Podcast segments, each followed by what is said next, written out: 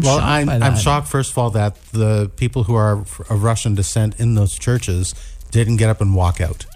Yeah, well, I don't know if they did, but like I'm Um, surprised that people didn't just like cut the mic off and be like, "Listen, this is not the heart of God." You it's know? not appropriate.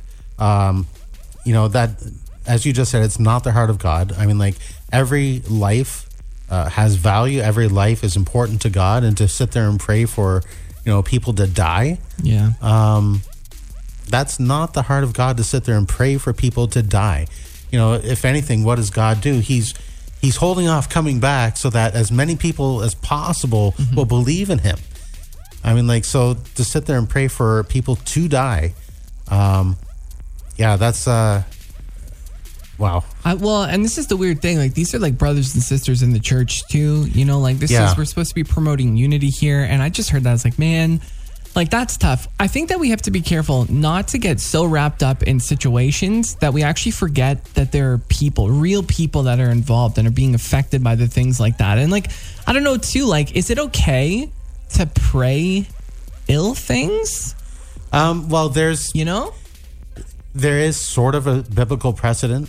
Um, you'd look back to the, the, the book of Psalms and everything, and uh, basically when it talks about people who are in positions of power and they're not following the ways of God, you know, what did David actually pray? He actually prayed that if they're not going to follow God, that we pray that they would be replaced. Hmm. So there is a precedent for that kind of thing.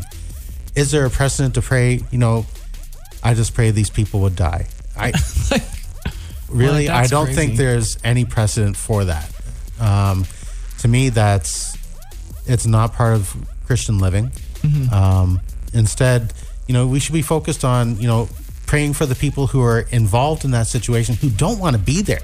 Yeah. You know, they've been told to be there, but they don't want to be there, and you know, a lot of them are just like, "Huh, I don't want to do this. Yeah, yeah. And it kind of reminds me, we were talking about this, um, kind of reminds me back in World War II when, uh, you know, Nazis were in power in Germany. And there was a lot of people who were Germans and they would say, I'm German, but I'm not a Nazi. yeah, yeah. Um, and you know they they wanted to make that distinction, and I think that's going to happen here as well, where people will be like, "Yeah, I'm Russian, but I'm not part of that regime." Yeah, but I'm not with this. Yeah. Yeah. Yeah, just just crazy stuff. So, you know, instead, what we should be offering up is prayer for everyone involved that they would see Jesus in the midst of all this, you know, tragedy that's happening. Yeah, like how can we bring peace to the situation and not like ostracize people just Yeah. because of what? Just because of their nationality? Like what in the world, you know? in the church. Yeah. so